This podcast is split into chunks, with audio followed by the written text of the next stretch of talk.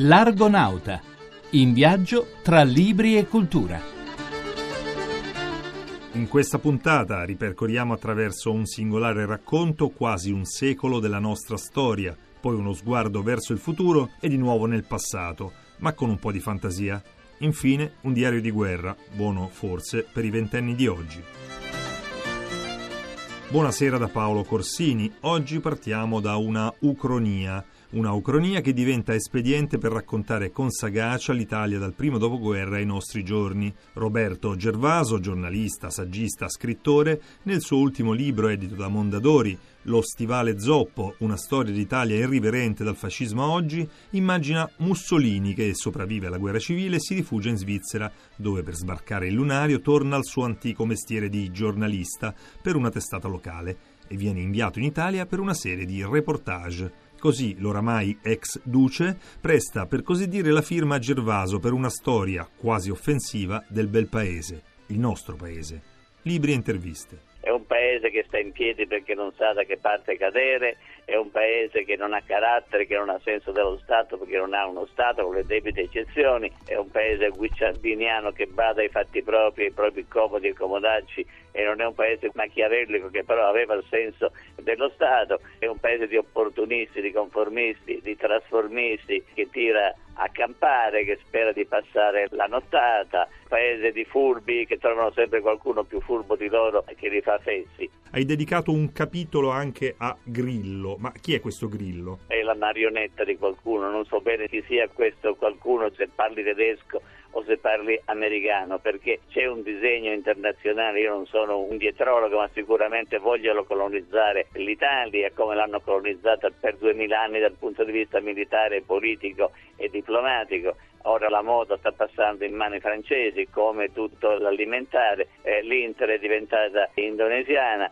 il Milan diventerà probabilmente arabo, la Roma è diventata americana e questo è il destino dell'Italia perché lo Stato non è mai nato, è nato voluto da un'elite di 20.000 persone che ispirate da Cavour sulla testa di un popolo di 30 milioni di abitanti all'80% analfabeti che se ne fregavano dell'unità d'Italia. Però questa è l'analisi di una persona che come te è arrivata a una firma, è riuscita, ha fatto un percorso di vita di cui essere certamente soddisfatta, ma per un ragazzo, un ventenne di oggi, i vent'anni sono l'età in cui le idee ti spingono a cercare di cambiare il mondo, una parola di speranza, cioè un, indicare un, un percorso. Guarda, bisogna fare il proprio dovere e cercare di non farsi influenzare da una situazione, da una crisi paragonabile a quella del 29. Quindi sgobbi, tiri la carretta, faccio i lavori più umili. Io in America quando avevo 23 anni ho fatto per due mesi lo sguattero e ammetto che sia diventato qualcuno, questo lo devo anche ai piatti che ho lavato per due mesi in un ristorante di New York.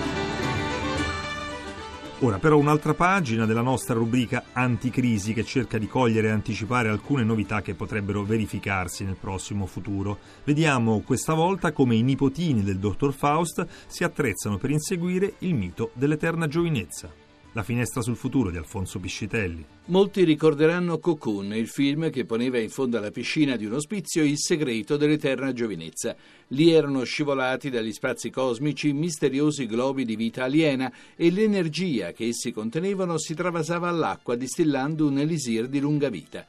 Gli anziani che si immergevano realizzavano il sogno proibito di tutti coloro che appartengono al club generazionale degli Anta. Le lancette biologiche dei loro organismi rotavano vorticosamente in senso antiorario. I loro corpi si scioglievano nell'euforia di una seconda chance.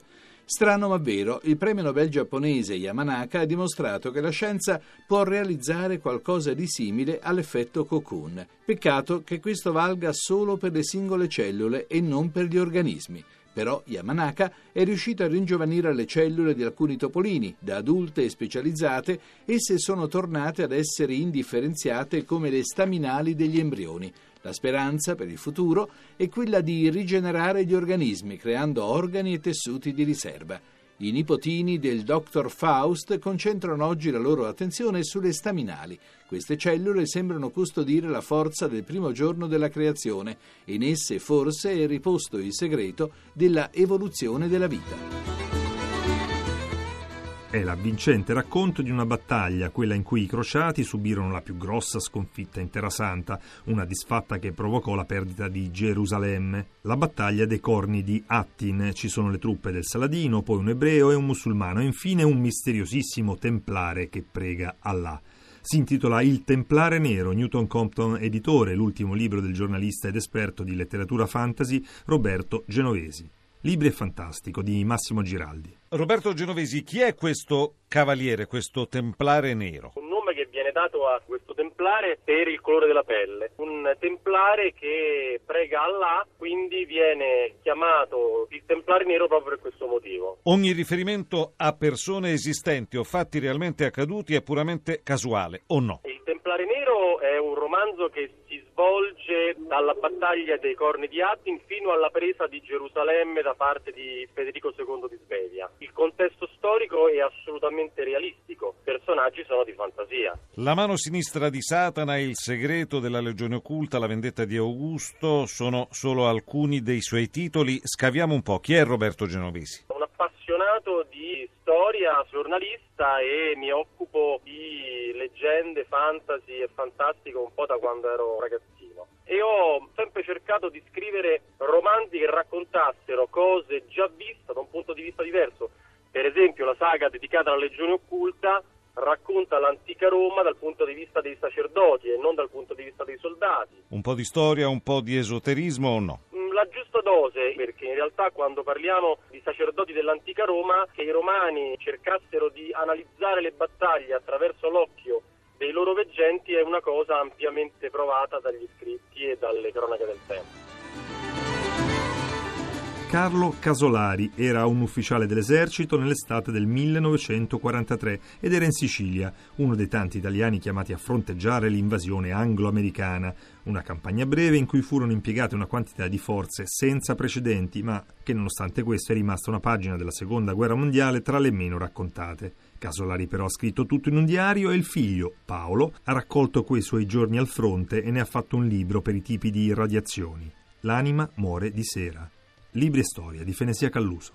Non amava raccontarsi molto sulla guerra in Sicilia, soprattutto perché lui era tornato e altri suoi commilitoni no. Ecco perché, dice Paolo Casolari, trovare quell'agenda in pelle dopo la sua morte è stata una grande emozione. Il rapporto con la solitudine e anche aspetti di coraggio perché l'equipaggiamento era quello che era, le forze in campo erano uno contro sei, uno contro cinque, quindi è stato quello che mi ha emozionato, la capacità di un ventenne di reggere una, un cimento di quel genere. Il sottotenente Carlo Casolari, classe 1921, studiava per laurearsi mentre stava in guerra. Lui, di Modena, ogni tanto usa qualche parola del dialetto siciliano in quei suoi scritti che a leggerli si finisce in trincea.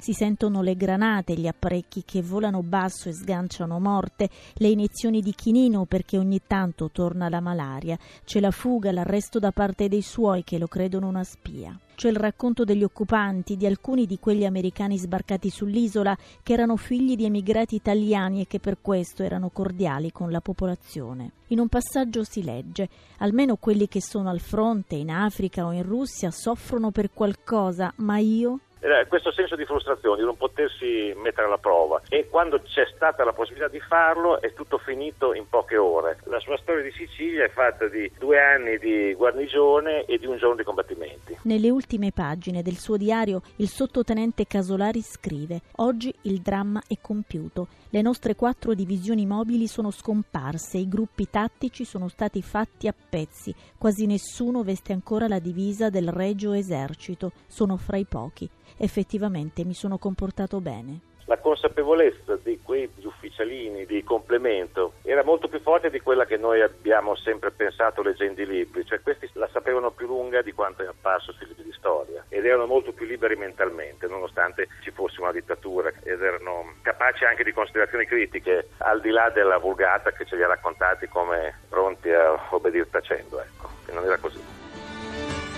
E insomma, per tornare ai giorni nostri, oggi come allora avremo un disperato bisogno di giovani consapevoli e liberi mentalmente per evitare che il nostro stivale zoppo si riduca a poco più che una ciabatta.